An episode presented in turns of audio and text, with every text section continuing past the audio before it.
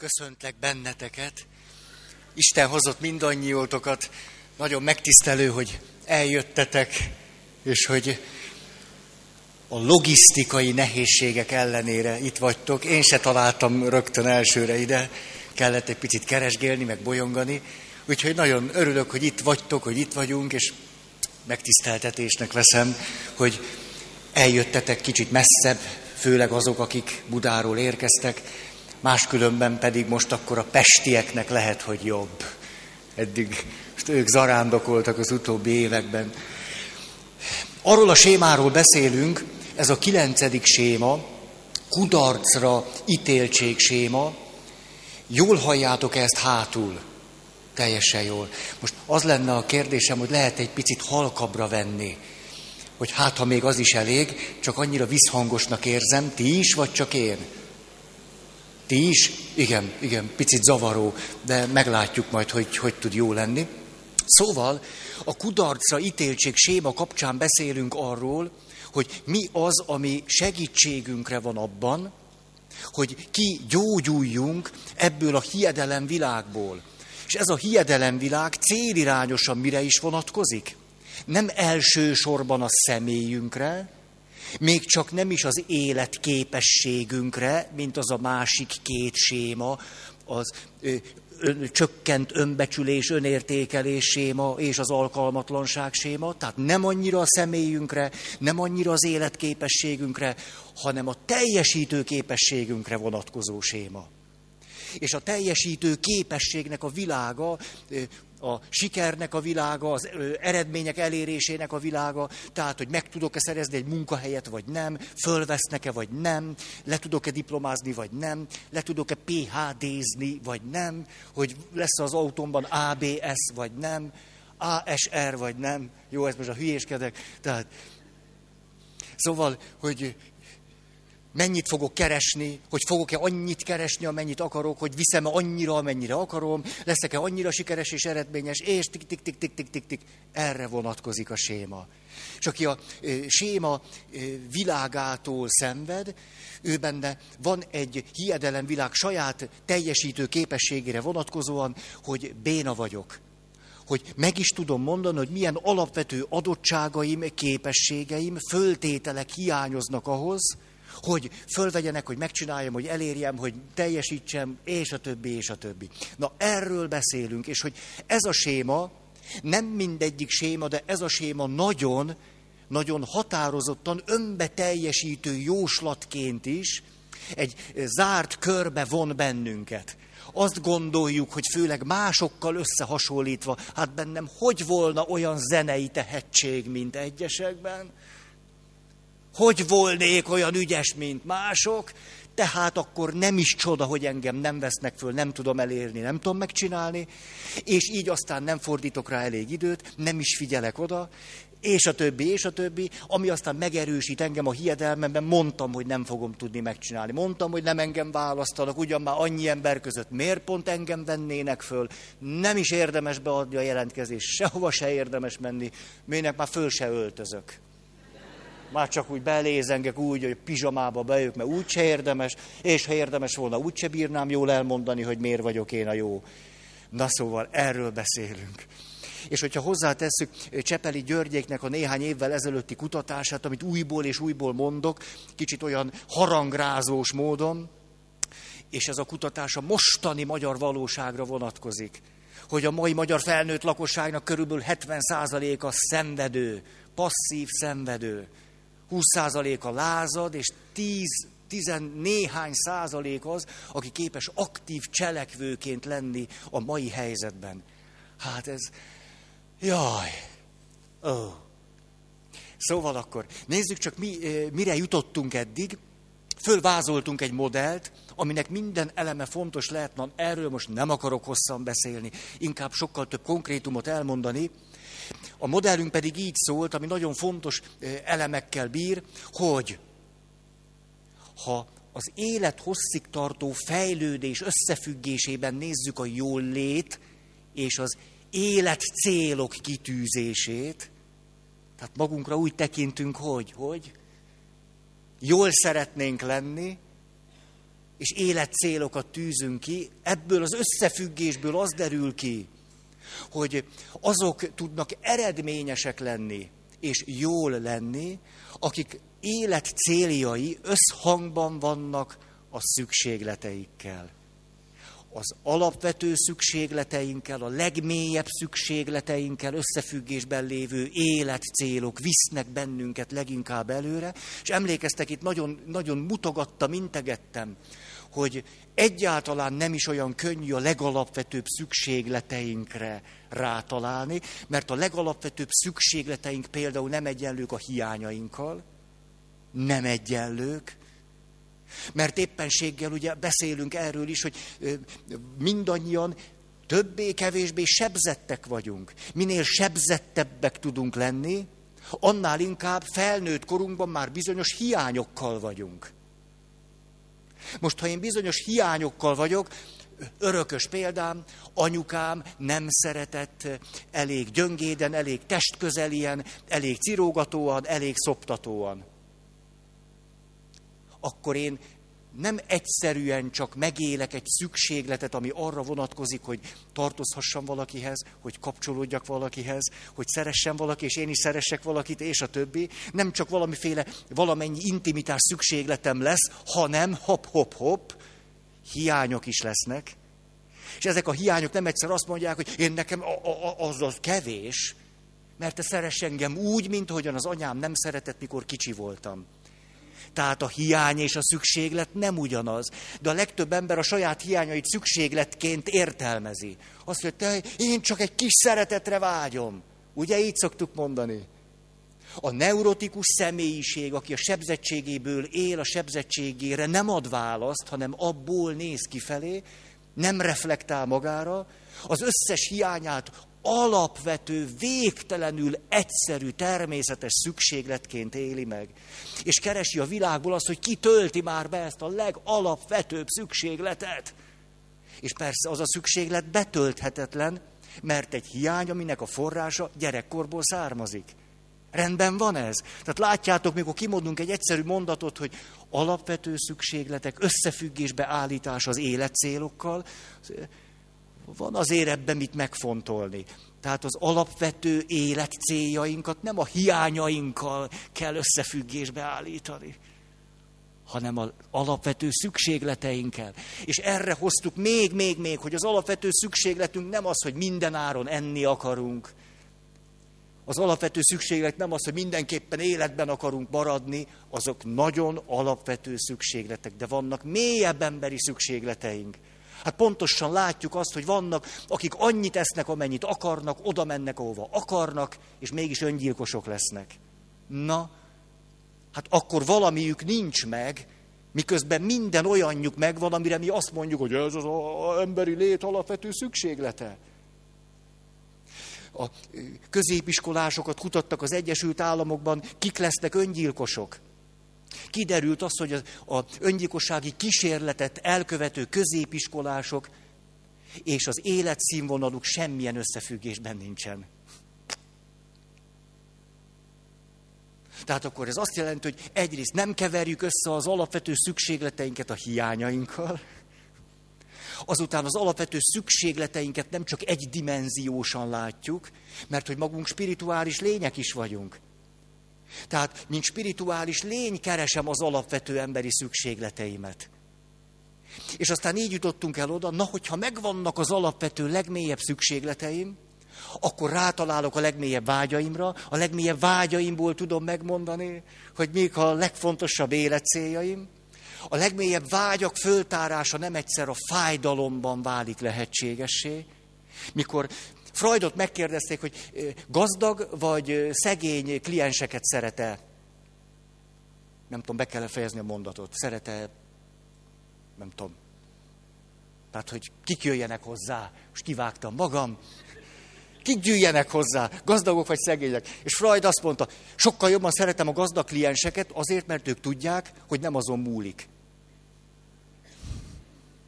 Tehát ott már egy valamire nem kell elmenni, egy, egy évig dolgozunk azért, hogy rájöjjön, hogy nem attól lesz jó, hogyha majd lesz sok pénze.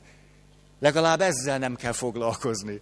És ezt Freud már hát most kicsit erős, száz éve mondta, nem, nem, inkább legyen gazdag, mert akkor egy, egy lépéssel már túljutottunk ezen a kérdésen. Ehhez képest, na jó, nem mondok társadalom kritikát. Hogy is venném rá a bátorságot? Hát könnyen. De most, szóval, így akkor láttuk, hogy nem egyszer a legnagyobb fájdalmakban az életnek a legmélyén jövünk rá arra, hogy tulajdonképpen mi is az igazi mély vágyunk, aminek szükséglet van a hátterében. Ott, amikor elhagy a feleségem, azt mondom, most tudom, hogy, hogy, hogy, hogy tulajdonképpen őt szeretem a legjobban a világon. Hogy lehettem ilyen marha? De amíg velem volt, nem sírtam. Hogy de jó nekem, hogy velem vagy. Nem, az nem, nem tudatosítottam magammal. De amikor elmegy, rájövök, te jó ég. Hát tulajdonképpen ő volt a legfontosabb. Rick Elias emlékeztek, zuhan a repülővel, rájön, hogy tulajdonképpen a legfontosabb számára egyszerűen szeretnék egy jó apa lenni. Nem, e, hogy az életemet azzal töltöttem, ami nem fontos, azok helyett, akik fontosak. Tehát ezért a krízis, a mélypont, a nehézség egyáltalán nem ellenségünk, lehet nagyon-nagyon-nagyon jól használni. És akkor a mélypontban föltárul a legmélyebb vágy, hátterében a szükséglet, kitűrt cél, és mi az, amit még ilyenkor föl tudunk tárni, hogy nem csak vágyaink vannak, hanem a vágyainkhoz kapcsolódó reményünk a remény kibontakozik bennünk. Azt mondom, a feleségem vagy visszajön, vagy nem, de az a reményem, hogy amit a vele való kapcsolatból eddig kaptam, az nem hiába való. Azt én most egy életen keresztül kincsként fogom hordozni, amit a feleségemtől kaptam, és én, amit most megértettem az ő távollétében, azt már most nem akarom elfelejteni, mert az igazán fontos. Ez a reményem. Ehhez kapcsolódott optimizmus. Az optimizmus az, hogy azt mondom, csak visszajön. Hát csak rájön ő is, hogy én vagyok a tuti. Ez az optimizmus. De a remény, hogy vagy visszajön, vagy nem, azt nem tudhatom. De van valami, ami maradandó. Akkor is, ha nem jön vissza. Az a reményem. Jaj, ugye ez már zsebbe van nektek. Ugye, én ezt nagyon remélem. Hát, Oké, okay, és akkor ehhez kapcsolód még egy nagyon egyszerű dolog, tehát akkor szükségletek, mélyvágyak, akkor megvan a remény, és ebből fakadnak az értékek, amire azt mondjuk, hogy értékek, és az értékek, annak a föntartása, megvalósítása, elérése pedig magában hordozza az etikánkat. Azt az utat, a cselekvésnek azt a minőségét és módját, ahogyan az értékből következik, hogy azt hogyan szeretném elérni. Haha, tehát nem mindegy, hogy mit tartok legfontosabb értéknek. Mert akkor az etika is ahhoz fog kapcsolódni. Ha anyagi dolgokat, hát akkor letaposlak benneteket mindegy szálig, vigyázz.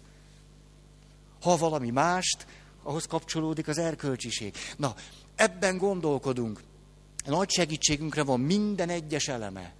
Ugye kudarcra ítéljük magunkat, ha kitűzzük azt célként, ahogy vágyainkra, szükségleteinkre rátaláltunk, hogy nekem egy kapcsolat talán a legfontosabb, és utána anyagias életet élünk. A legtöbben így csinálják. Fejükben van egy ideál, valami, amire mondják, hogy ez az én célom, és annál fontosabb nincs is, majd praktikusan ennek ellentmondó életet élnek. Magyarországon ez egyébként a tipikus, azt tudjátok. Tehát akárhány kutatásról van szó, családérték igen, de a hozzá kapcsolódó etikai következményeket nem szívesen vállaljuk, vagy pedig a nehézségek kapcsán elbizonytalanodunk. Ugye, hogy legalább egyel több gyereket szeretne mindenki, mint amennyi megszületik.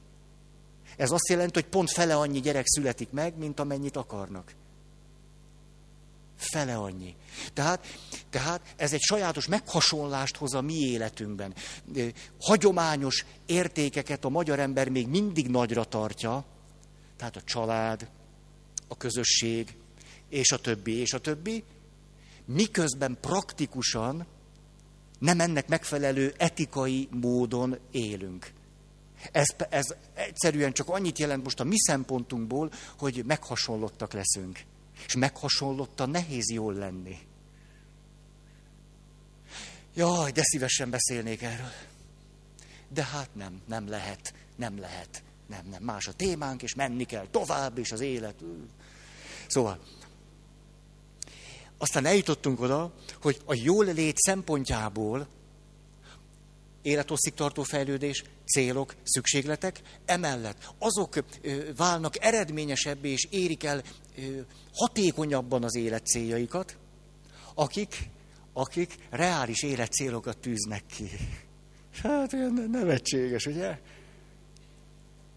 Hogyan tűzzünk ki reális életcélokat? Erre volt egy nagyon fontos gondolatunk, nagyon egyszerű, nagyon fontos. Egyik, a lehetőségek fölismerése és kiválasztása, és ezt összefüggésbe hozzuk a korlátokkal. Ezek lehetnek körülmények, lehetnek korlátok, befolyásoló tényezők.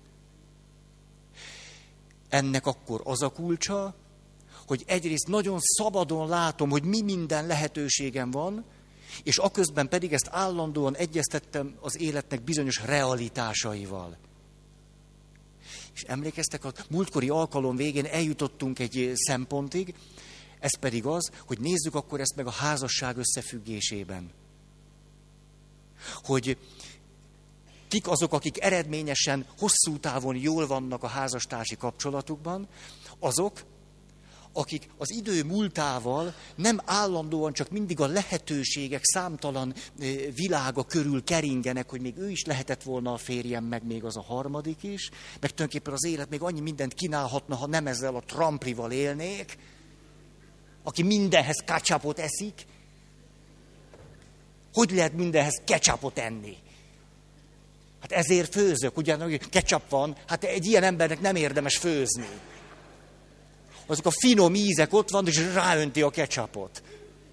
Ez lehetetlen. Szóval,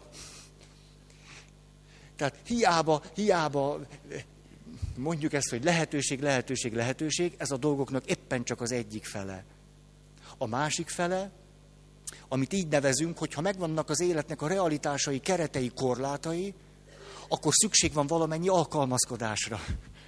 Egyszerűen azért, hogy a lehetőséget ki tudjuk bontakoztatni. Ha nincs alkalmazkodás, és az alkalmazkodásnak a kulcsa a rugalmasság. Ahogyan rugalmasan alkalmazkodom ahhoz, hogy egy lehetőségből valami valóság legyen. Ha ez nincsen meg, hát akkor történik az a legtöbb kapcsolattal, ami ma történik. Tulajdonképpen ebben a modellben elég egyszerűen látjuk, de bizonyos szempontból éles látóan, hogy mi történik velünk. A lehetőségek túlhangsúlyozása, az alkalmazkodás és a rugalmasság hiánya azt jelenti, hogy nem érünk el a célig. Tulajdonképpen ilyen egyszerű. Ezért nem egyszer az a gondolatom, hogy hogy lehet az, hogy ezt nem értik mások.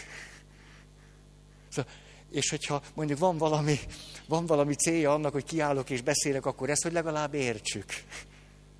Ugye emlékeztek az évelei történet, de hogy kerültünk ide? És ezt, hogy mi mindent belőttük, hogy mi a cél, hova megyünk, és pont az ellenkező irányba haladtunk. Hogy lehet ez? Legalább tudjuk, hogy hogy. És ebből a szempontból az életkornak is megvan a maga nagyon fontos szerepe. Emlékeztek, hogy a jól lét kutatások azt a tévhitet eloszlatták, hogy az idős ember boldogtalanabb, mint a fiatal, éppen, éppen nem egyszer fordítva van, mert hogy a fiatal vagy nem látja sok lehetőségét, vagy látja, és az megbénítja. Mert nem tanulja meg eléggé, hogy hogyan tudja ki választani a lehetőségek közül azt, ami az élet céljának leginkább megfelel, majd hogyan tud rugalmasan alkalmazkodni. Kapunyitási pánik. Ez, ez, ez. Az életem 60 év, te jó ég, és ennyi lehetőség, ez rettenetes. Hogy érjek ki célba, hogyha... Szóval, hogy az élet első szakaszának a kulcsa, hogy igenis lássunk nagyon sok lehetőséget. Igenis. De hogy aztán azokból tudjunk választani, aztán a választások után döntéseket tudjunk hozni, majd pedig elköteleződni, tik-tik-tik-tik-tik. Ez a kulcsa. Idős korban pedig sokkal kevesebb lehetőségünk van. Az időskori boldogságnak a kulcsa nem a lehetőségek fölmérése, mert nincs sok mindent mérni. Tehát hamar végzünk, hogy reggel kilencen már megvan, és akkor mit csináljunk a maradék rengeteg idővel, főleg, hogy időskorban már nem is alszunk annyit. Tehát az időskori jól létnek a kulcsa pedig éppen fordítva, az, hogy képesek vagyunk bölcsen elengedni mindazt, a korlátokkal, a veszteséggel megbarátkozunk. Megbarátkozunk, azt is elengedjük. Ehhez kell rugalmasság abban is, hogy az önmagunkról alkotott képet hajlandók vagyunk megváltoztatni. Aki görcsösen ragaszkodik a, nem is tudom, mikhez, az arckrémek által nyújtott illúzióhoz, a plastikai sebész által nyújtott illúzióhoz, hosszabb távon egyáltalán nem lesz jól. Ez nem azt jelenti, hogy hanyagoljuk el magunkat, ne legyünk fittek, és á, kicsit se jelenti azt. Vagy hogy amit tudunk, ne csináljuk meg. De valóban nagy rugalmasság szükséges ahhoz, hogy az élet céljainkat egyre inkább ne a lehetőségeinkhez, hanem a korlátainkhoz tudjuk szabni. Márpedig egy idős ember akkor tud jól lenni, ha egyre jobban megbarátkozik azzal a sok korláttal, és a korlátokon belül fölismeri a sok-sok-sok lehetőségét. A fiatal fordítva csinálja, fölismeri a rengeteg lehetőségét, és azon belül néhány korlátot azért kezd már fölállítani mégiscsak.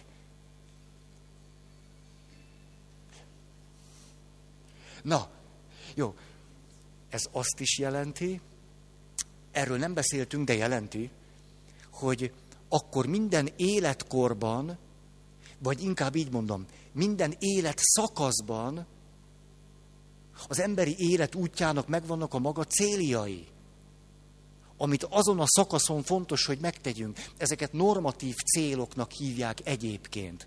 Tehát a személyiség fejlődés által kijelölt célok. Tehát például fiatal emberként, hogy meg tudjunk állni a lábunkon. Ez egy normatív életcél, ami nem abból adódik, hogy én ezt kitűzöm-e vagy nem, nekem ez szimpatikus vagy nem, hanem ha ezt nem tudom megtenni, akkor életképtelen leszek hosszú távon. Ezért normatív cél. Normatív cél egy 20-25 éves embernek, hogy képes legyen megállni a talpán. Ez jó, ezt, ezt gyakoroljátok, emlékeztünk.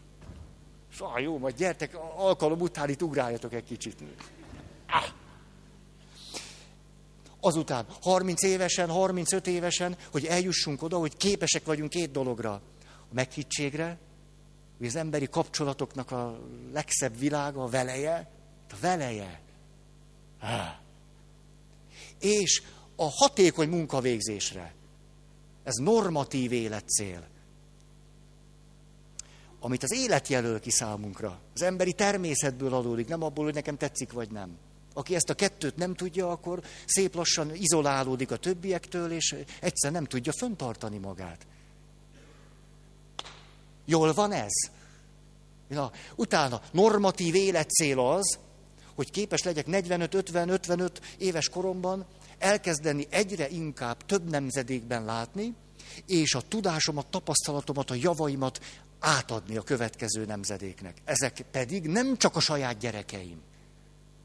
Következő nemzedék. Mindig annyira fájlalom ezt, ahogy tőletek szoktam ilyesmit hallani, mindig megdöbbent, hogy azt mondjátok, hogy nem tudom, jártok valamilyen egyetemre, és hogy ott a tanáraitok bizonyos tudást visszatartanak tőletek.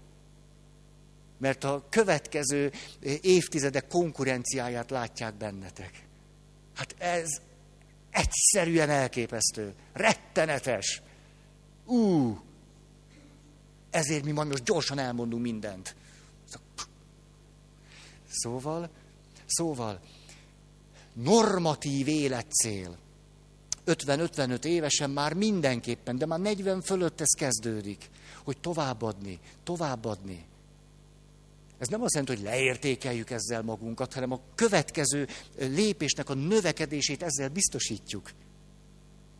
Ez tulajdonképpen egy frappáns válasz a halálra.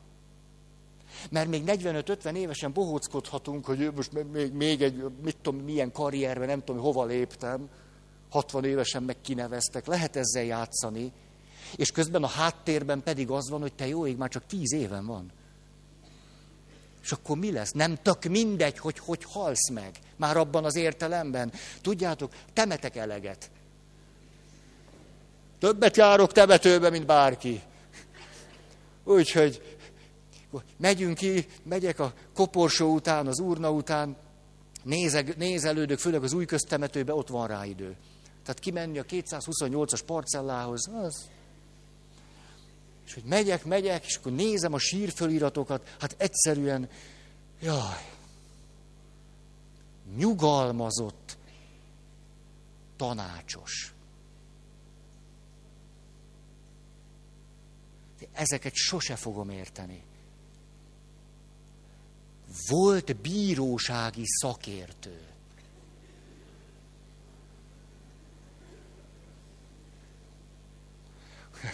Hát erre csak azt a sírverset tudom idézgetni nektek minden évben. Emberként született, mérnökként halt meg.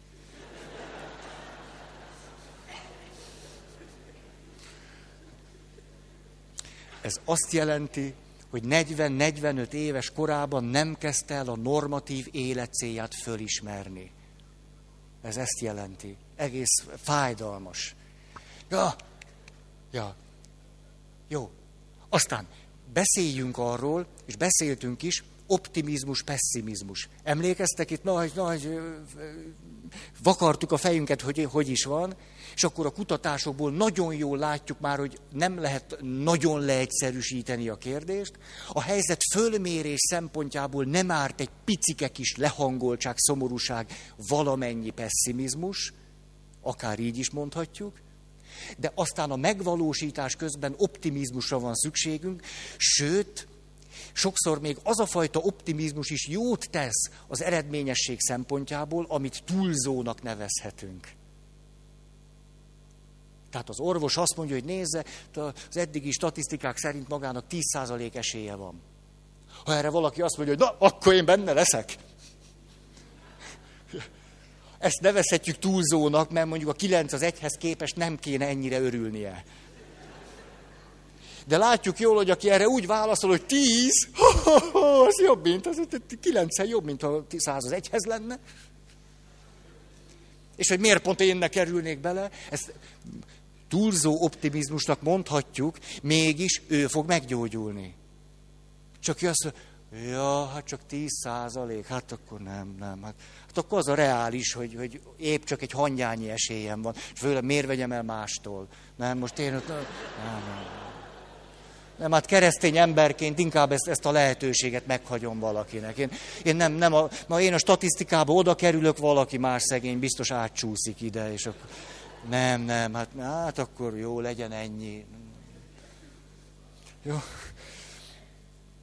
Szóval valamennyi pessimizmus a helyzet fölismerésre, sok-sok-sok optimizmus. De ez nincs, és nem érdemes ellentétben látni az eddig elmondottakkal vagyis, hogy az az ember tud jól lenni, aki az élet céljait képes a lehetőségek és a korlátok összefüggésében megváltoztatni. Bizonyos célokat megváltoztatni. Főleg rövidebb távú célokat, vagy rész célokat. Aki ezt nem tudja, ú, föntartani bizonyos célokat, amelyeknek a föltételei már nincsenek adva, az kész boldogtalanság. Vannak, akik görcsösen ragaszkodnak nagyon szép célokhoz. És jönnek, és beszélgetünk, és erről szól a beszélgetés, azt, de hát atya, ez, ez, hát ez igaz, amit mondok már, hogy nem úgy igaz, hogy hazugság vagy nem, hanem hogy egy igaz dolog. Hát, hát persze, hogy én erre törekszem. És kívülről lehet látni, hogy nincsenek adva hozzá a föltételek. De ő a föltételekkel nem foglalkozik, csak azzal, hogy ez a cél, ez egy igaz, nemes cél. Ezért fiatal emberként fontos, hogy megtanuljunk két dolgot. Az egyik, hogy az élet céljainkat, hogy fölismerjük, szükségletek, hogy képesek legyünk a környezetbe helyezni ezeket a céljainkat. Hogy ez most, vagy pedig, és ez, ez tetszik még inkább, hogy nem csak behelyezni a környezetbe, hanem kialakítani egy olyan környezetet. Ha-ha. Ugye erre mondta neves amerikai pszichológus, hogy vannak a ravasz betyárok, ugye a ravasz betyár a jéghátán is megél, ő valahogy úgy a leglehetetlenebb helyzetekben is valahogy kitalálja, hogy kell, és valahogy föltalálja magát, de általa nem változik meg a világ. és vannak a rendszerváltók. Aki nem csak magának ravasz betyárként kiügyeskedik valamit, megtalálja kiskapukat és a többi, na mi magyarok ezt nagyon értjük, hanem képes olyan struktúrákat létrehozni, ami jobban megfelel a szükségleteknek és az életcéloknak. A struktúra alkotást jelent. Ez nagyon nagy dolog. Mindenki, aki ilyen struktúra alkotó emberré válik, nagyon sok jót tesz a világnak. Nagyon. Általában születik valami új, valami rendszer szintűen hatékonyabb és emberibb és élhetőbb. Hű, az nagy dolog. Ennek például legegyszerűbb módja, már olyan értelemben, hogy legkézzelfoghatóbb módja, hogy valaki állásokat teremt. Egy struktúrát hoz létre, amiben mások képesek megélni. Nagyon nagy dolog. Nagyon. Nagyon nagy tisztessége kéne, hogy legyen azoknak, akik munkát adnak másoknak. Ők nagyon-nagyon nagy megbecsülést érdemelnek, mert túl növik a ravasz betyár életstílusát hogy akár milyen is, de én megélek. Nem rossz, de kevés. Na, jó. Hm. Oké. Okay. És akkor elkezdtünk belemenni abba, hogy emlékeztek az emberek hány százaléka krónikus halogató? 25? Krónikus. És hogy mi a krónikus halogatásnak egy nagyon egyszerűen szólva valamiféle hatékony ellenszere, hogy úgy bele kell kezdeni. Hogy akármilyen furcsán is hangzik, egyszerűen csak, hát, hogy kóstold meg, hát, hogy próbáld ki, hát, hogy csináld egy kicsit. Azért, mert ez az emberi élettannal van összefüggésben. Hogy azok a feladatok, témák és kérdések jobban érdekelnek bennünket, amelyeket nem fejeztünk be, mint azokat, amelyeket már befejeztünk, vagy el se kezdtük őket. Hát, hogy benne vagyunk valamibe, belülről motiváltabbak vagyunk, hogy végigcsináljuk. Ezért érdemes legalább egy kicsit belekezdeni. Aztán kimehetsz, eszel egy picit, csinálsz egy meleg szendvicset, visszajössz, akkor szundikálsz egy kicsit, akkor hajat mosol, hajat festesz, akkor fölhívod a barátnődet. Szóval értitek? Na jó. Jó, jó, jó. És egy nagyon fontos volt még, hogy azok vannak jól, akik belső, nem én központú életcélokkal és spirituális életcélokkal egyaránt rendelkeznek. Tehát belső, nem én központú és plusz spirituális életcélok. Ők vannak a legjobban. Hurrá, szeretjük őket. Jó, mi az, ami segít? Emlékeztek, beszélni a céljainkról, célokat és terveket készíteni. Célok. Mi a cél? Jaj. Mm. Mm.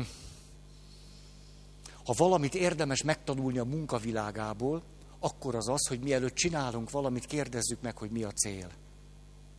Ez nagyon. Döbbenetes, hogy mennyi mindent csinálunk úgy, hogy nem tűzünk ki célt hozzá. Egészen ijesztő. Tehát dolgozunk és dolgozunk, és meg se tudjuk mondani, hogy mi a célunk. Ez amilyen egyszerű, annyira döbbenetesen nagy jelentőségű, és amilyen nagy jelentőségű, annyira nem szoktuk csinálni. Ez mindig meg, megdöbbent. Hogy nem egyszer, ugye ott a Sotén Mentálhigiéni Intézet, jönnek úgynevezett tevékenység kísérésre. És akkor beszél, beszél, ezt sem, most sem, értem, értem, értem. Áj, Mi a célod? Hát, hát tíz éve ott dolgozik, és nem tudja, mi a célja. Úgy nehezebb célba érni, ugye? Tehát, ha másért nem, már ezért érdemes célt kitűzni. Ha van cél, az lehet bizonyos terveket készíteni.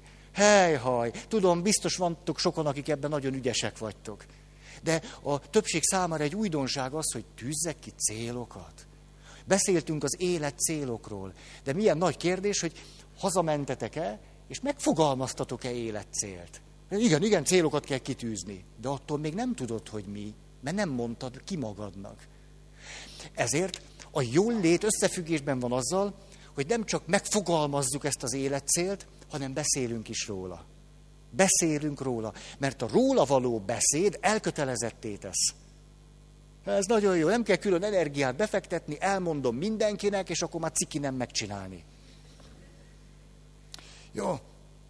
Aztán a cél elérésének lesznek pozitív következményei. Azok vannak jól, akik újból és újból ezeket a pozitív következményeket tudatosítják, elképzelik, akár álmodoznak róla. Na, ha befejezem ezt a mai alkalmat, de jó lesz. Hm. Fogok rendelni, mit is rendeljek?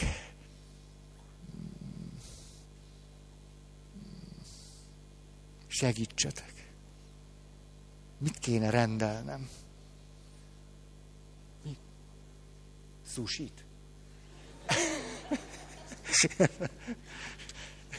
nem, nem, nem, nem. Na, tehát, hogy milyen pozitív változás fog történni az életemben, azt a célomat elérem. Pizzát fogok rendelni, nem vagyok egy bonyolult, én egy férfi vagyok, tudod, sem? Sushi, kis tészta legyen, ketchup. Az ennyi a boldogság elég nekem. Jó.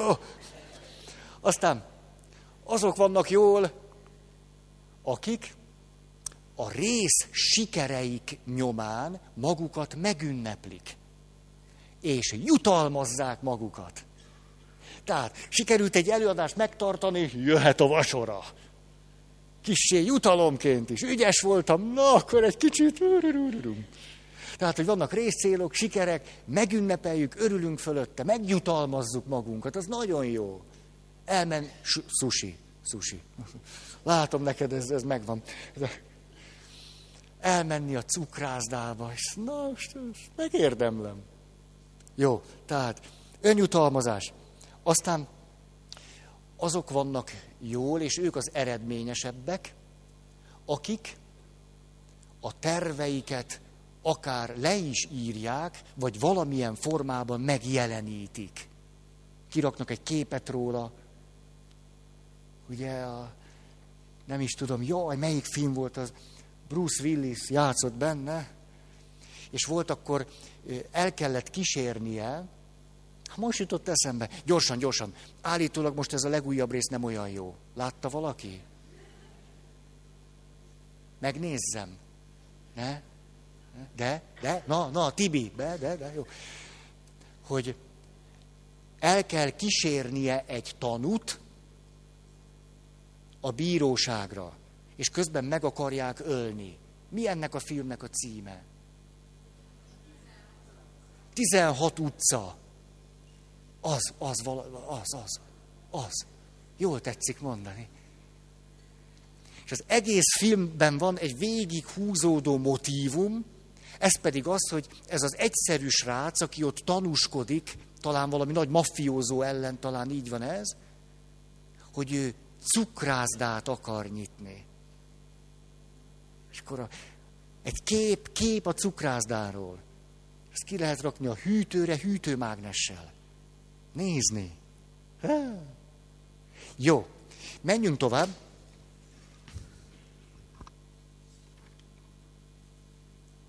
Nézzük most meg a teljesítmény elemeit. Min múlik a teljesítmény? Néhány érdekes dolog vár még ránk. Helyhaj. Azt mondja, a teljesítménynek az első része a gyorsaság. Az a valaki teljesítő képes, eredményes vagy sikeres, aki elég gyors tud lenni. A gyorsaság itt alapvetően arra vonatkozik, hogy képes automatizmussá tenni nagyon sok cselekvést. Egyszerűen, gyorsan megtanul dolgokat, és utána ezek automatizmussá válnak, minél gyorsabban tudja valaki a rutin dolgokat megcsinálni, annál több idő marad a második dolgo, második nagy csoportra, azokra a feladatokra, amelyekben lassúnak kell lenni. Tehát ha valaki a rutin feladatait nagyon lassan végzi, akkor mindazt, amihez kellene kreativitás, az lassú. A kreativitás lassú. Tervezés lassú. Kísérletezés lassú. Emlékezés, fölidézés lassú. Tehát annak a valakinek lesz ideje a lassú dolgokat megcsinálni, aki a gyors dolgokat gyorsan tudja csinálni. A sportban, táncban, mozgásban, rengeteg emberi feladatban tulajdonképpen, katonaságban, zenében begyakorlunk dolgokat, hogy gyorsabbak legyünk, mint a gondolkozás. Nem is kell gondolkozni, hanem csináljuk. Ezért nagyon sok minden gyorsan tudunk csinálni, és így marad idő kreativitásra, tervezésre, célkitűzésre, megfigyelésre, fölfedezésre, kutatásra, ezért tudunk előre jutni. Tehát szükséges a gyorsaság, és szükséges a lassúság. Képzeljétek el, hogy ma diákokat kutatnak, és az eredménytelen diákoknál nagyon gyakran azt lehet fölfedezni, hogy nagyon tudnak gyorsak lenni, és nem tudnak lassúak lenni. Tik-tik-tik-tik, ebben jók. De amikor le kellene lassulni, azt nem tudja megcsinálni. Ha nem tud lelassulni, nem tud megfigyelni, nem tud kísérletezni, nem tud elgondolkodni, következtetéseket levonni, nem ér rá kreatívnak lenni, csak mindig csinál valamit. Ezért egy fontos célkitűzés lehet azoknak, akik csak gyorsak tudtok lenni, hogy tudjatok lassúak lenni. Nem egyszer, hát én, én olyan, olyan, olyan egy piszok tudok lenni, gyóntatásban is, valaki jön, és mondja, jaj, hogy én annyit imádkozom, jaj, én rengeteget imádkozom, és, és gyorsan is beszél, és rengeteget is imádkozik, és sokat gyón, és ezt mind... Hát e, ilyenkor nem tudom, Jung szelleme megszáll, hogy hát e, ez, ez, ez az egyoldalúság, ez nem tesz neki jót. Akkor olyan elégtételt szoktam adni, elnézést valaki magára ismer, hogy ez... Na akkor Mária néni. Tudjátok, mert úgy szokott lenni, azt mondom neki, hogy de ez, ez ilyen litánia-szerűen tudható, hogy így megy. Azt mondom neki, Mária néni, imádkozzon el akkor egy tized rózsafüzért a szeretteimért. Jaj, hát azt szoktam hogy a szeretteimért imádkozni. Hát hogy ne imádkoznék én a szeretteimért? Reggel azzal kelek, szeretteimért imádkozom, este úgy fekszem. Nem lehet neki olyat mondani, amire egy gondolkozás nélkül nem, hogy hát szoktam. Mária néni, egyházközség. Jaj, hát mindenkiért imádkozom, én jaj, hát az atyát is úgy szeretem, én mindenkit nagyon szeretek. Mária néni, álljon már le egy kicsit. Tehát azt nem mondhatom neki, hogy ne imádkozzon, hogy kicsit lelassuljon. Nem, hát azért, de közben ezer baja van, értitek ezt? Tehát amit lassan kéne csinálnia, azt is gyorsan csinálja, ezért nem is jut sehova, tele van emberi bajjal, emiatt még gyorsabban imádkozik, hogy jobban legyen ettől még rosszabbul lesz. Le kell őt lassítani, hogy nyugalom Mária néni. Most már, most már 80 éves, már egy eleve is hova siet, tehát most már ne siessen. És akkor Mária nénivel, édes, kedves Mária, Mária néni drága, az elégtétel a következő. Tessék elmondani egy mi atyánkot fél óra alatt. Na, ilyenkor beáll a csönd.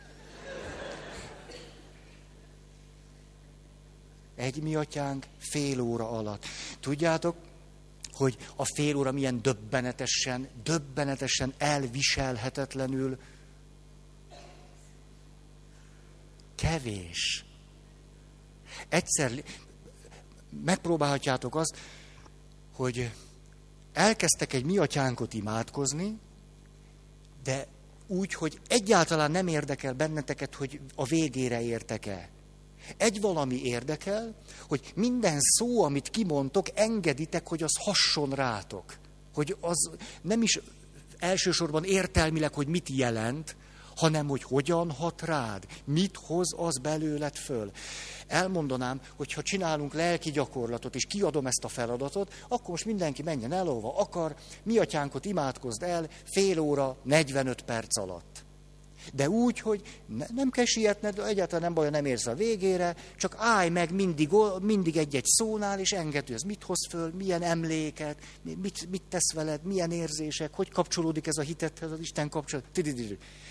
Azt mondanám, hogy azok, akik úgy imád, mi atyánk, aki mi szent, ez, tehát meg is őrülök a misénettől. Nyugalom már, állj, állj, állj, állj. Hogy kiderül, hogy nagyon sokan addig jutnak el, hogy mi atyánk. Mert a mi is gondolok, mi tényleg, hogy mi, és, és aztán az atyánk, hát ott akkor meg most fél óra. Az én apám, mások apja, apának lenni, én mint apa, az apaság, az atyaság, gondvisel. Akkor kiderül, hogy egyszerűen csak azt kellett neki mondani, hogy ne siessen vele, álljon meg, szemléje. Szóval nagyon megdöbbentő, addig jutottam a mi atyánkban, hogy mi atyánk. Ezt nagyon ajánlom, aki állandóan rohan, nem tűzöl ki célokat, nem nevezed meg, ne, nem tervezel, semmit nem csinálsz, csak csinálsz. Uh-huh. Lelassulni. Főleg a fiúknak lelassulni. Hmm. A kreativitás az lassú dolog. A spontaneitás gyors a kreativitás lassú. Mondok rögtön egy feladatot. Képzeljük el, hogy van öt ember. Az öt ember előtt egy kosár benne, öt alma. Hogy adnátok minden embernek úgy egy almát, hogy a kosárban is maradjon egy?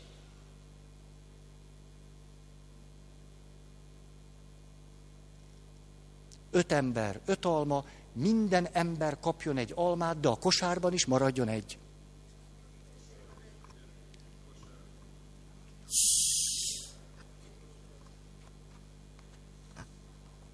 Itt elől nagyon ütik vágják, hátul is megvan. Most, ha ez egy klasszikus kreativitást fölmérő kérdés.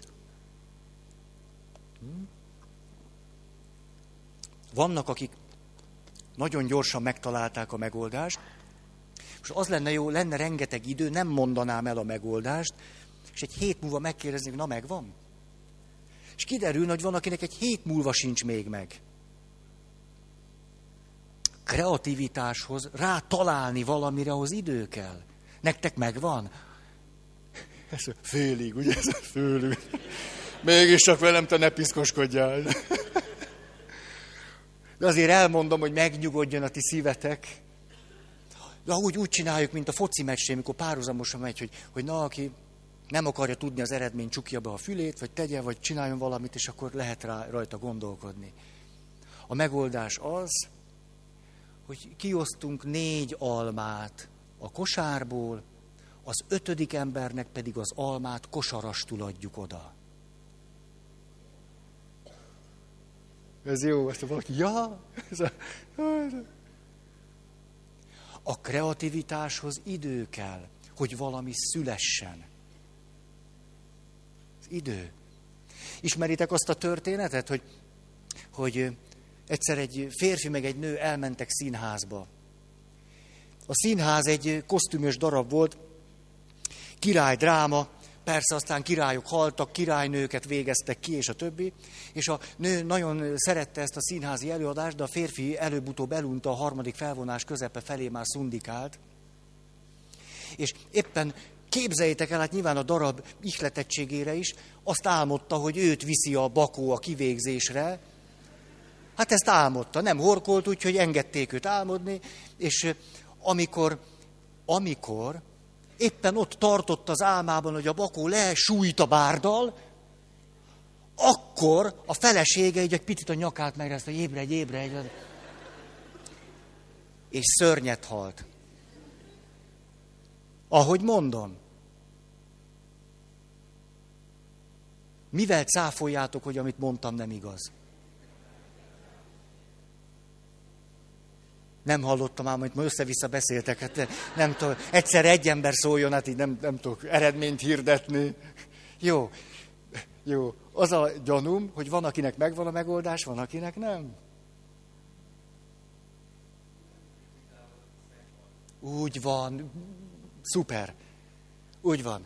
Tehát azért nem lehet igaz a történet, mert ha meghalt volna, nem tudnánk, hogy mit álmodott. Na szóval,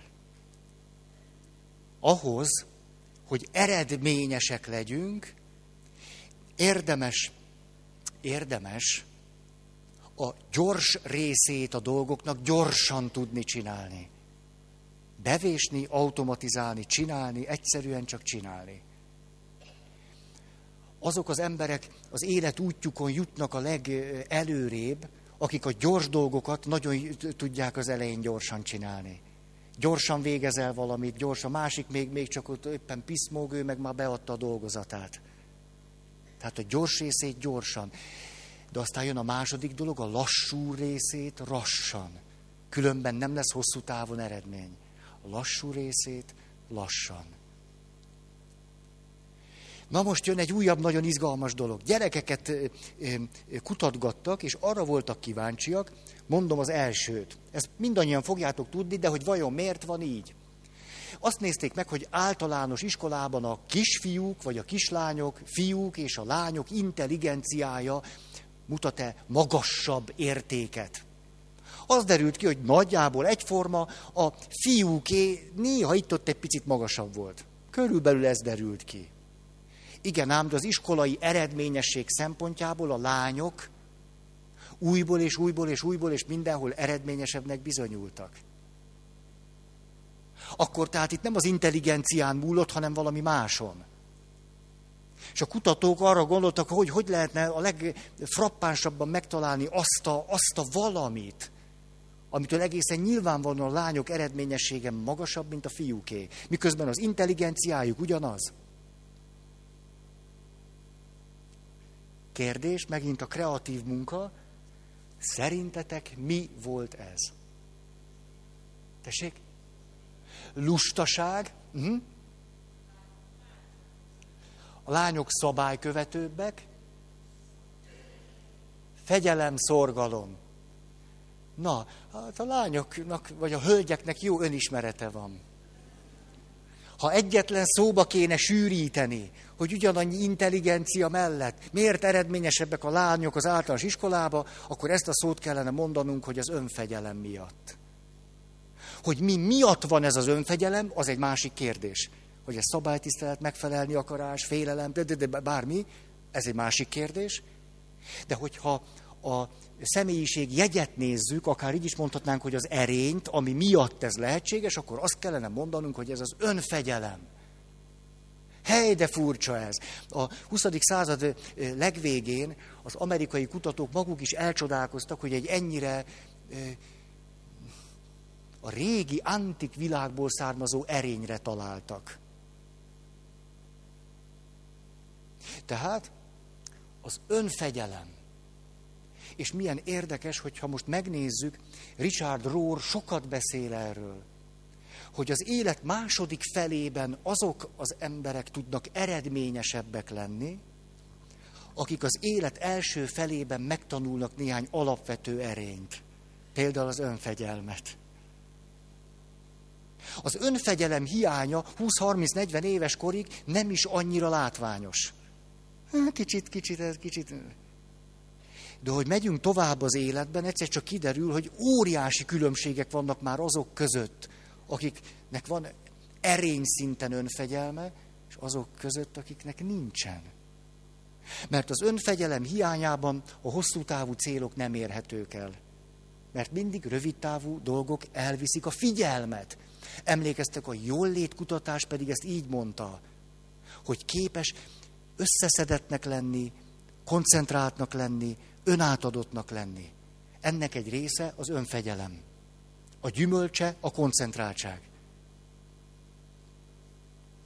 Hm. Na most.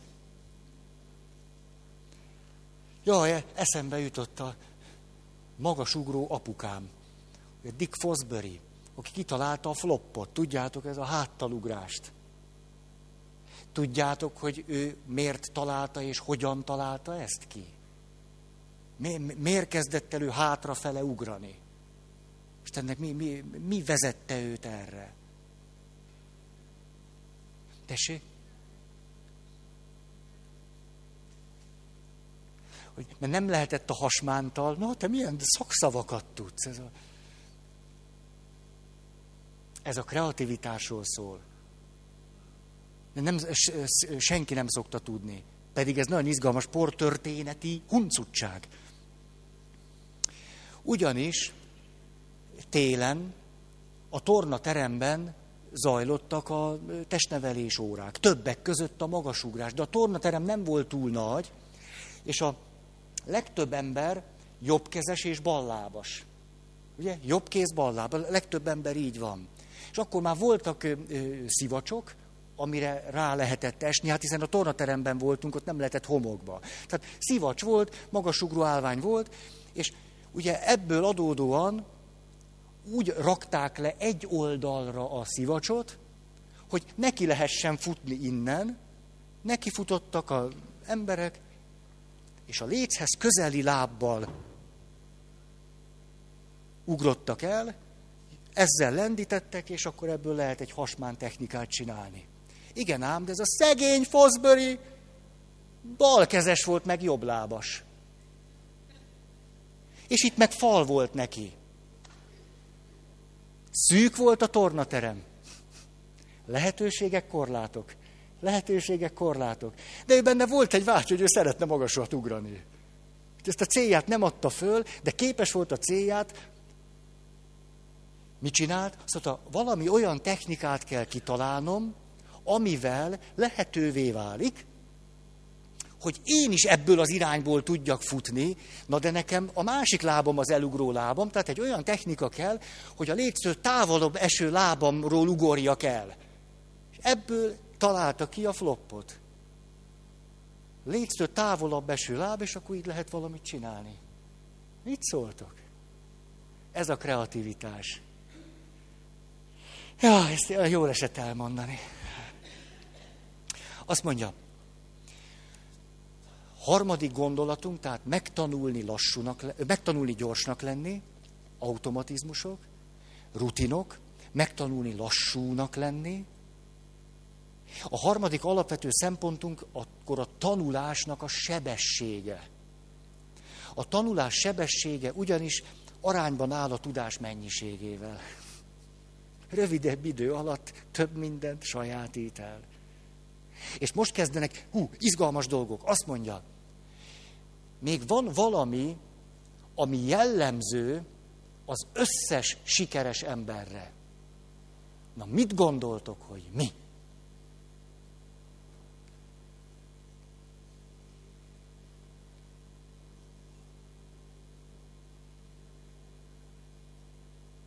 Egyszerű nagyon.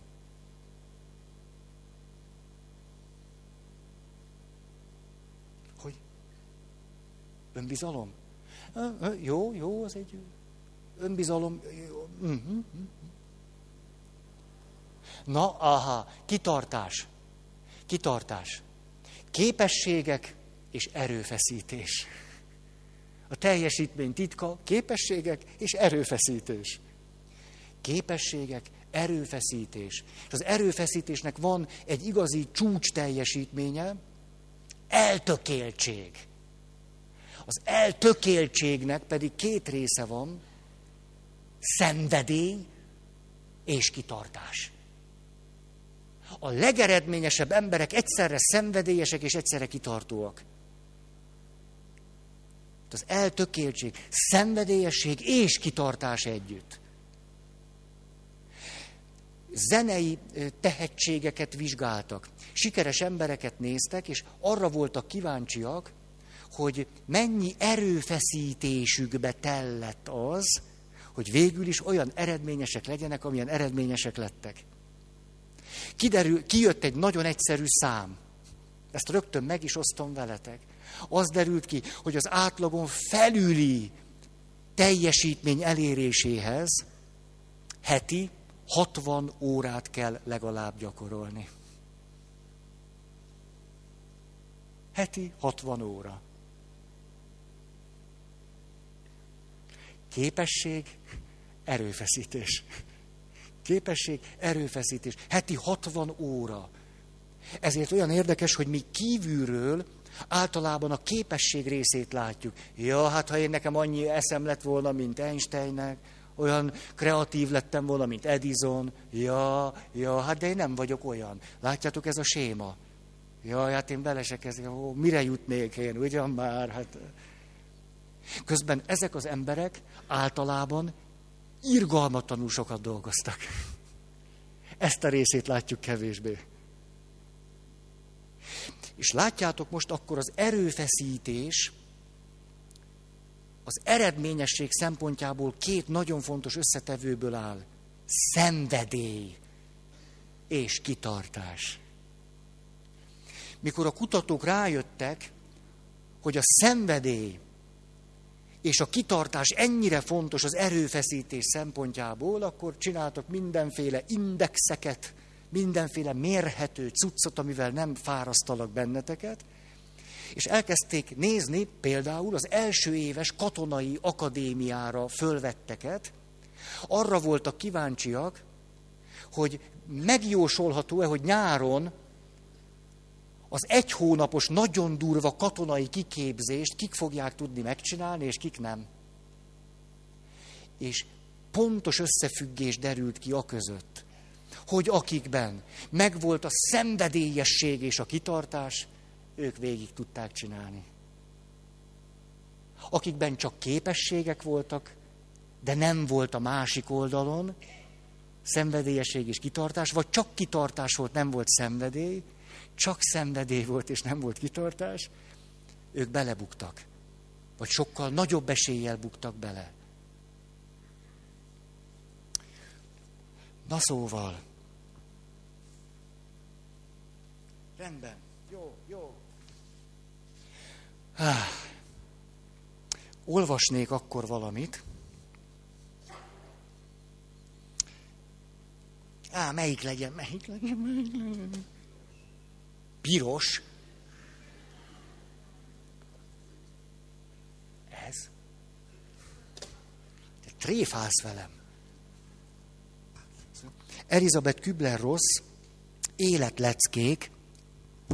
Elizabeth Kübler-Ross arról híres, hogy haldoklókkal foglalkozott egy életen keresztül ennek a legnagyobb szaktekintéje lett. Tulajdonképpen a segítőket, amikor haldoklókkal való munkára tanítják, akkor őt tanítják, hogy mit mondott Elizabeth Kübler-Ross.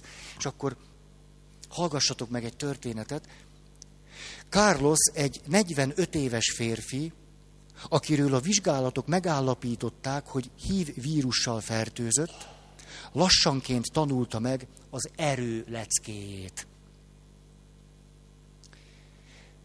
Először, idézett már tőle, elveszítettem az állásom. Aztán lejárt a rokkantsági segélyem, aztán elveszítettem a biztosításom. Mielőtt észhez kaptam volna, már egy otthonban éltem, és túl beteg voltam ahhoz, hogy dolgozzak. Az életem rémálommá vált. Egy klinikára jártam, egészséggondozásra. Beszéltek ott nekem egy orvosi kísérleti programról, amelybe talán bekerülhetnék, ezért aztán jelentkeztem, majd elvégezték rajtam az első vizsgálatot, aztán várni kezdtem. Eltelt egy hét, majd kettő, aztán négy hét, aztán öt. Egyre rosszabbul éreztem magam. Folyton azt mondták, a jövő héten megkeresnek. Állandóan be kellett járnom a kórházba, hiszen már telefonom sem volt. Hét hét elteltével már alig tudtam elmenni a klinikáig.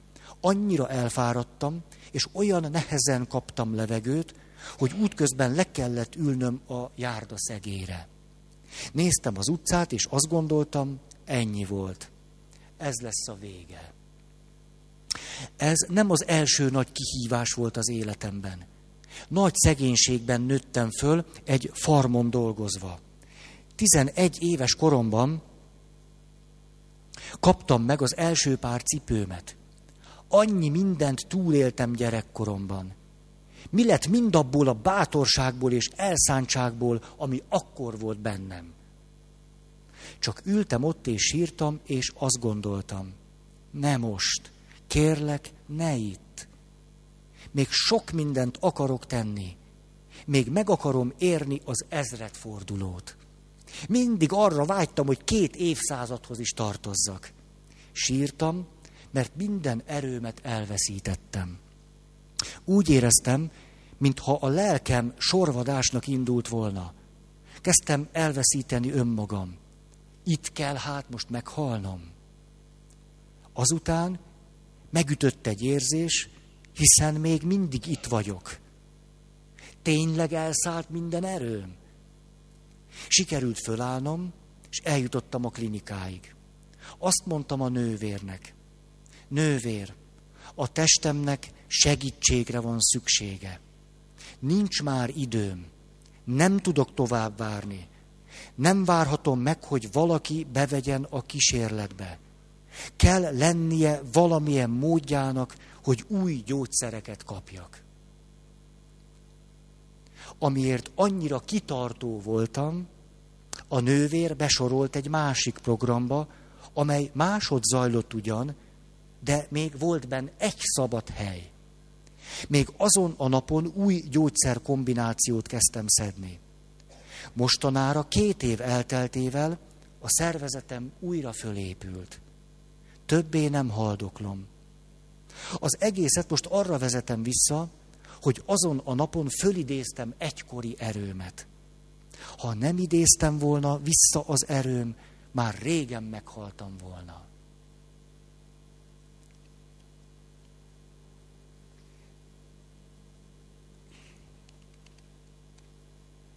Egyszerre a szenvedély, hogy élni akarok. Ennek a fölidézése. Nem hiszen nekem van valami dolgom. Én a milleniumot meg akarom élni. És utána annyira kitartó voltam, hogy a nővér azt mondta, hogy akkor beveszem magát egy másik programba. És milyen gyönyörű eh, az, ahogyan a lehetőségeit a korlátokhoz képes igazítani. Emlékeztek, ezzel kezdtük. Zseniális, hogy valaki egyetlen mondatban azt tudja mondani, a testemnek segítségre van szüksége, már nincs időm arra, hogy ezt megvárjam. Másra van szükségem. És emlékeztek, ezt nem idéztem föl a, a ismétlésnél, de hogy akkor tudunk eredményesek lenni, ha vannak társaink a célunk eléréséhez. Társ támogatás. Megyünk a hegyre, ha többen megyünk, könnyebbnek tűnik följutni. Társ támogatás. Azok elégedettek a házastársi kapcsolatukban, ahol a társ támogatás minősége jó. Nem egyszerűen csak van férjem, hanem megélhetem, hogy ő támogat engem. És akkor ennek sok elemét néztük tavaly, meg tavaly előtt. Jó, van még pár perc. Erőfeszítés, szenvedély és kitartás, ugye ez, ez az egyik oldalon, másik oldalon képességek, lehetőségek, alkalmasság. Csak hogy ebből villancsunk föl valamit, megjelent nem olyan régen Laszkfi János Milyenek a magyarok című könyve, talán ismeritek, nagyon jó pofa. Egyébként egy köröztény ember, csak úgy mondom. Ez lesz most az esti mese. Találékonyság. A magyar ember látott egy reklámfilmet hazájáról, és azon föllelkesülve eltökélte magában, hogy a mai napon csupa olyan dolgot vesz majd igénybe, amit magyar föltalálók ötleteinek köszönhet az emberiség. Kezdetnek fogott egy golyóstollat, Bíró László 1931, fölrótta egy papírra csupa nagy betűkkel, hogy találékony magyarok. Majd egy mágnessel a hűtőgépre, Szilárd Leo 1929 tapasztotta az emlékeztetőt. Ezek után az ablakhoz lépett, csupán azért, hogy elhatározásához hű maradjon, egy két csövű vadász puskával Pecvá József, 1840, átkukkolt a szomszédba, ahol sajnos éppen nem öltözködött a szomszédasszony. Amúgy is köztudomású, hogy a magyar nők a legszebbek a világon, bár nem tudni pontosan ki és mikor találta föl őket. Ekkor előszedett egy doboz gyufát, melyet a cipő talpán már nem tudott meggyújtani, mint a vadnyugati filmek sztárjai, ezért kapta a biztonsági gyújtó nevezetet, Irinyi János, 1836. Rágyújtott egy cigarettára, amelyet ugyan nem a magyarok találtak föl, hanem egy japán hiedelem szerint maga az ördög. De azért roppant jól esik a nap kezdetén, mikor a magyar ember és amikor a magyar ember és az ember úgy általában még frissen kapja a vérét fölkorbácsoló nikotin tengert. Nehéz 24 óra áll előtte, tudta jól. Kicsit nézegette a hologramos matricát, Gábor Dénes, 1947, egy nemrég ajándékba kapott CB tokján, majd bármi nemű egészségkárosodás megelős céljából persze hazafias okokból beszedett egy bika dózisnyi C-vitamint, Szentgyörgyi Albert, 1931, abból baj nem lehet. Telefonált egyet a vezetékes telefonjáról, abban a jóleső tudatban, hogy a telefonközpont ötletét is magyar agy szülte, Puskás Tivadar 1878. Automata fényképező gépével Mihály József 1938 lekattintotta a szomszédasszonyt ruhában, ez is több, mint a semmi. Betette lágy anyagú kontaktlencséjét, Györfi István 1959, ami járt némi kellemetlenséggel, hisz nem volt szemüveges, és most is csak... És most is csak a hazája iránti tiszteletből helyezte szemgolyójára ezt a zavaró műanyag hártyát, mely némileg elbizonytalanította látását és térérzékelését egyaránt. Ezért aztán, hogy megnyugodjon, játszott egy kicsit a kompjúterén, Neumann János 1944, mégpedig a hipermodern háromdimenziós szemüveg segítségével, melyet élete kockáztatásával lopott el egy kutatóintézetből Rátai Dániel 2010. Kibonta, hogy könnyű lenne egy igazi hazafi élete. Ezután kirakta a Rubik kockát, ha nem is rekorderedménnyel, Rubik Ernő 1976 föltett egy bakelit lemezt, hagyományos lemezjátszójára, és benézett a színes tévéje műsorába is, tudva tudván, hogy mindkét találmányt Goldmar Károly Péter jegyeztette be, mégpedig ugyanabban az évben, 1948-ban. Ezek után kinyomtatta Excel táblázatba Simonyi Károly 1974 a további tennivalóit, és elégedette lépett ki az utcára. Anyagilag nem lévén túlságosan eresztve nem látott más lehetőséget, mint hogy ellopjon egy, egy újabb évjáratú Ford T modellt, Galamb József 1908, és addig furikázom vele a városba, míg egy félreeső helyen parkoló, dízel motoros BMW, BMW-re Anisics Ferenc 1983 nem bukkan. Pár kör után ezt a járgányt is az útszélén hagyta, és hosszan nézegetett, különböző parkoló autólók ablakán, míg nem talált egy Chevrolet, amely automata sebváltóval Bíró László 1932 volt ellátva. Ezek után már gyerekjáték volt megvalósítani egy riasztóval föl nem szerelt, de amúgy remekül felújított VV bogarat, melynek szimbolikussá növekedett dizájnja Berényi Béla munkájának része 1925. Talán mérsékelten jó ötlet ezek után bicikli menekülni, ám az erős délutáni fények ellenére így just is bekapcsolta a lámpát működtető dinamót. Jedlik Ányos 1861. A rendőrök azonban így is elkapták, legnagyobb szerencsére egy helikopterbe, Asbót osztár 1928 tuszkolva szállították el. Miközben hátra tekert kézzel vergődött az imbolygó padlón, némi Méla búval arra gondolt, milyen kár, hogy a bilincset nem magyarok találták föl. A listát fejben végigpörgetve azon is sajnálkozott, hogy a mai napon nem sikerült Pulitzer díjas újságíróval kezet szorítania, 1917, és lemaradt a fény áteresztő üvegbeton látványáról is, Losonci áron 2001.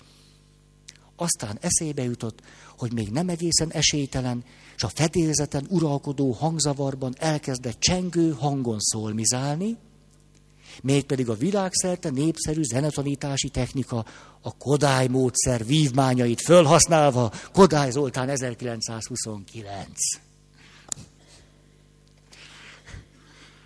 Akkor már nem maradt más hátra, mint hogy szenvedély és kitartás. És akkor szép estét nektek, jutalmazzátok meg magatokat, mert nagyszerűen végültétek ezt a mai alkalmat és akkor következő alkalommal találkozzunk a szokásos helyen. És még egyszer nagyon köszönöm, hogy itt is együtt voltunk.